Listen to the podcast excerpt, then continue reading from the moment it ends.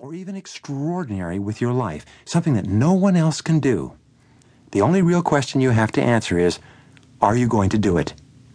Although it's true that some people are born with extraordinary gifts, most of us start off with talents and abilities that are more or less just about average.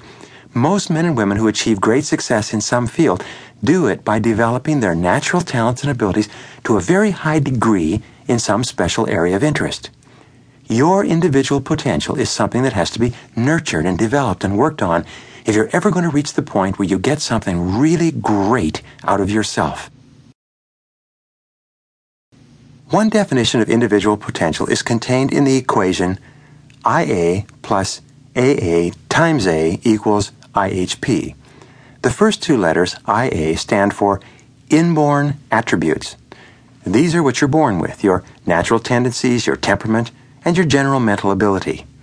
The next two letters, AA, stand for acquired attributes.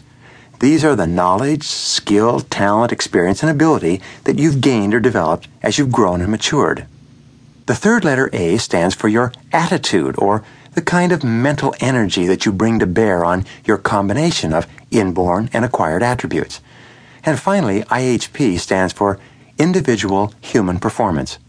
So the formula is inborn attributes plus acquired attributes multiplied by your attitude equals your individual human performance. Now, since the quality and quantity of your attitude can be increased almost without limit, a person with average inborn attributes and average acquired attributes can still perform at a high level if he or she has a very positive mental attitude. It is your attitude as much or more than your aptitude that determines your performance. It was for this reason that Earl Nightingale referred to attitude as the most important word in the language. We know we should have a positive mental attitude, but what is it exactly?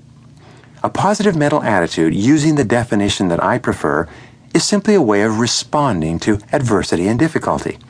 The only way that you can tell what kind of an attitude you really have is by observing how you react when things go wrong. Your attitude, in turn, is determined by your expectations. If you expect things to go well, you'll have a generally positive attitude. If you believe that something wonderful is going to happen to you today, your attitude will be positive and optimistic. You'll be enthusiastic and primed for success. Your expectations are in turn determined by your beliefs about yourself and your world. If you have a positive worldview, if you believe that the world is a pretty good place and that you are a pretty good person, then you'll have a tendency to expect the best from yourself, from others, and from the situations you meet. Your positive expectations will be expressed as a positive mental attitude, and people will reflect back to you the attitude that you express toward them.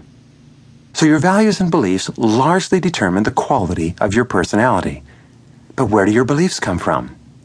This brings us to perhaps the greatest breakthrough in psychology in the 20th century the discovery of the self concept. Your self concept is your bundle of beliefs about yourself and about every part of your life and your world.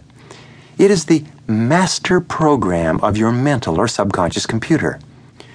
Your beliefs determine your reality because you always see the world through a screen of preconceptions and prejudices formed by your belief structure. For this reason, your self concept, your belief structure, precedes and predicts your levels of performance and effectiveness in every area of your life. You always act in a manner consistent with your self concept, consistent with the bundle of beliefs that you have acquired from infancy onward.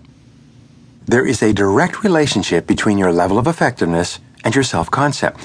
No matter what the area may be, you can never perform at a higher or better level than your concept is of your ability to perform in any area.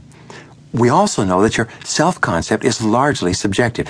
That is, it's not based on fact, but instead on impressions and information that you've taken in about yourself and then accepted as true. In most cases where your self concept in a particular area is low, it's based on erroneous data.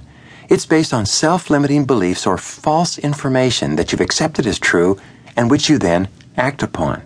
Now, not only do you have an overall self concept, which is a summary statement of all your beliefs about yourself, but you also have a series of mini self concepts which control your performance and behavior in each individual area of your life that you consider important.